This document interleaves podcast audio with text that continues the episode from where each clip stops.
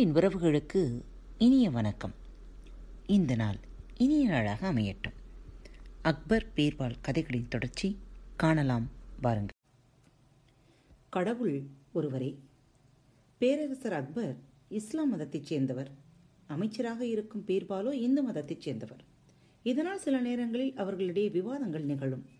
ஒருமுறை பீர்பாலிடம் அக்பர் எங்கள் இஸ்லாம் மதத்தில் ஒரே கடவுள்தான் உள்ளார். அதே போல கிறிஸ்தவ மதம் புத்த மதம் போன்றவற்றிற்கும் ஒரே கடவுள்தான்.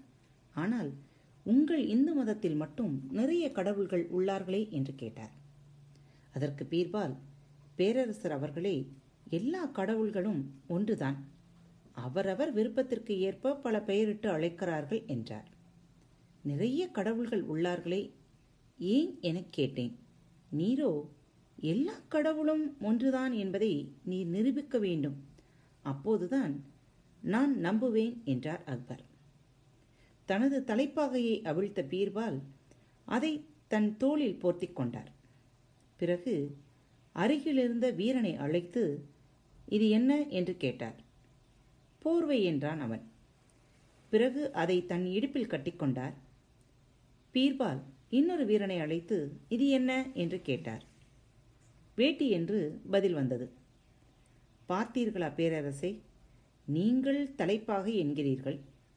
அதை இந்த வீரர்கள் போர்வை என்றும் வேஷ்டி என்றும் சொன்னார்கள். உண்மையில் இது துணிதான். இடத்திற்கு தக்கவாறு அதன் பெயர் மாறுகிறது. தலையில் இருந்தால் தலைப்பாகை உடலை போர்த்தி இருந்தால் அது போர்வை இடுப்பில் இருந்தால் வேஷ்டி. அதே போலத்தான் எங்கள் கடவுள்களும் ஒவ்வொரு இடத்திலும் ஒவ்வொரு பெயரால் அழைக்கப்படுகிறார்கள். படைக்கும் தொழில் செய்பவர் பிரம்மன். காக்கும் தொழில் செய்பவர் திருமால். அழிக்கும் தொழில் செய்பவர் சிவன். பெயர் மாறுகிறதே தவிர எல்லோருக்கும் ஒருவர்தான் என்று விளக்கம் தந்தார் பீர்பால். விளக்கத்தை கேட்டு அக்பர் சமாதானமானார். கொடுக்கும் கை கீழே வாங்கும் கை மேலே. அக்பர் சபையில் அமர்ந்து ஆலோசனை நடந்து கொண்டிருக்கும் போது ஒரு வினோதமான எண்ணம் தோன்றியது. உடனே அமர்ந்திருந்த அமைச்சர்களை நோக்கி பொதுவாக ஒருவர் தானம் கொடுக்கின்றார் என்றால் அவரது கை உயர்ந்தும் வாங்குபவரின் கை தாழ்ந்தும் இருப்பது உண்மை.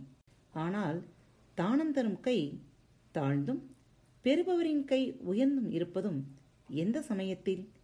இதற்கு சரியான விளக்கம் கூறுங்கள் என்றார் அக்பர்.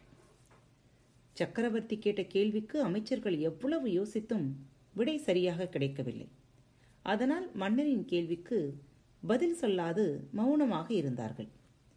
அச்சமயம் பீர்பால் சபையில் வந்து அமர்ந்தார். மற்ற அமைச்சர்களிடம் கேட்ட அதே கேள்வி பீர்பாலிடம் அக்பர் கேட்டார். பீர்பால் சிரித்துக்கொண்டே சக்கரவர்த்தி அவர்களே எல்லோரும் எளிதாக பதில் சொல்லிவிடுவார்கள். இதற்கு விடையளிக்க வேண்டும் என்பதினால் விடையளிக்கிறேன்.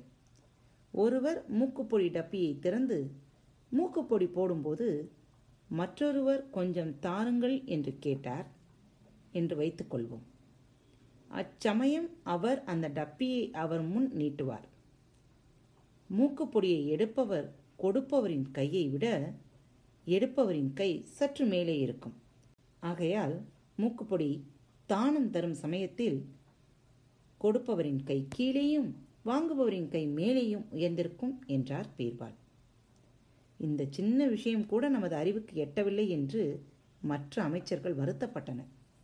தன்னுடைய கேள்விக்கு சட்டென்று பதில் சொன்ன பீர்பாலை அக்பர் மிகவும் பாராட்டினார்.